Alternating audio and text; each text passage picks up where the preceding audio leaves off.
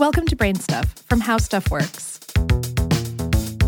Hey, Brain Stuff, I'm Lauren Vogelbaum, and we've all had moments of uncertainty and, let's face it, paranoia about the state of the food sitting in our refrigerators.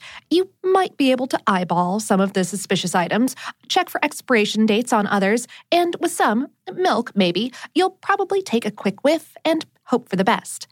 But if you've ever looked at a shelf life chart to figure out how long your milk might last, you might have noticed that skim milk is said to last a day or two longer than whole milk. But is that really true? And if so, why? Before we really get started, I should state that there is by no means universal agreement on this issue. Some dairy scientists say skim milk lasts longer because certain fat loving microbes can't develop as quickly in non fat milk. Others say that whole milk lasts longer because free fatty acids might actually be natural preservatives. Still, others say that maybe there isn't a difference in spoilage at all. It's just that we notice flavor changes more in one or the other.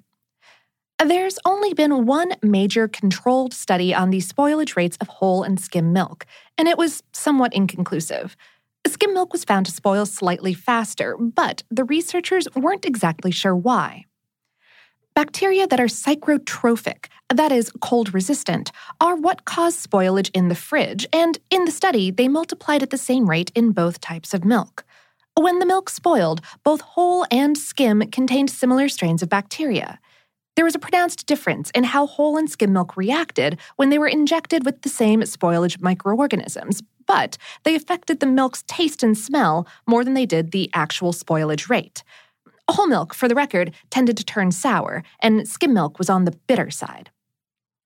So, for the purposes of your average milk consumer, there's really no hard and fast rule about which kind will spoil faster.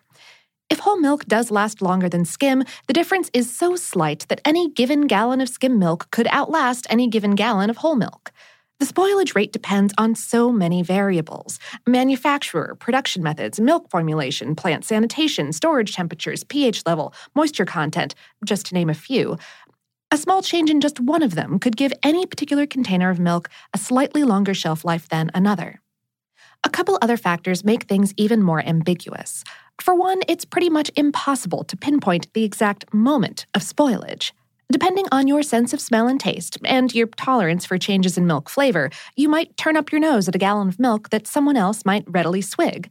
And there's no federal regulation of milk expiration dates in the United States. Only 20 states legally standardize the date that's printed on the bottle, and those standards vary widely.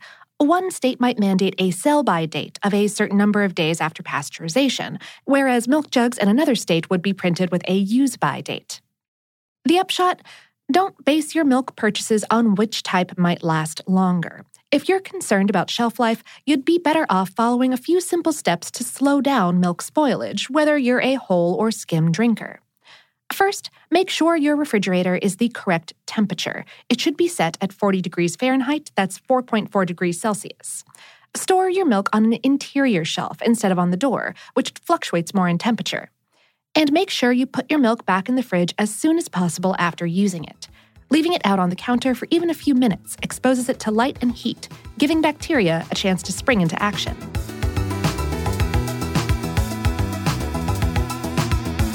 Today's episode was written by Allison Cooper and produced by Tyler Klang.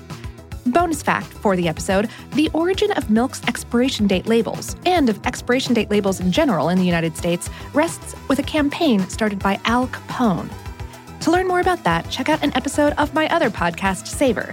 The episode is called Expiration Dates Best If Listened By. And of course, for more on this and lots of other fresh topics, visit our home planet, howstuffworks.com.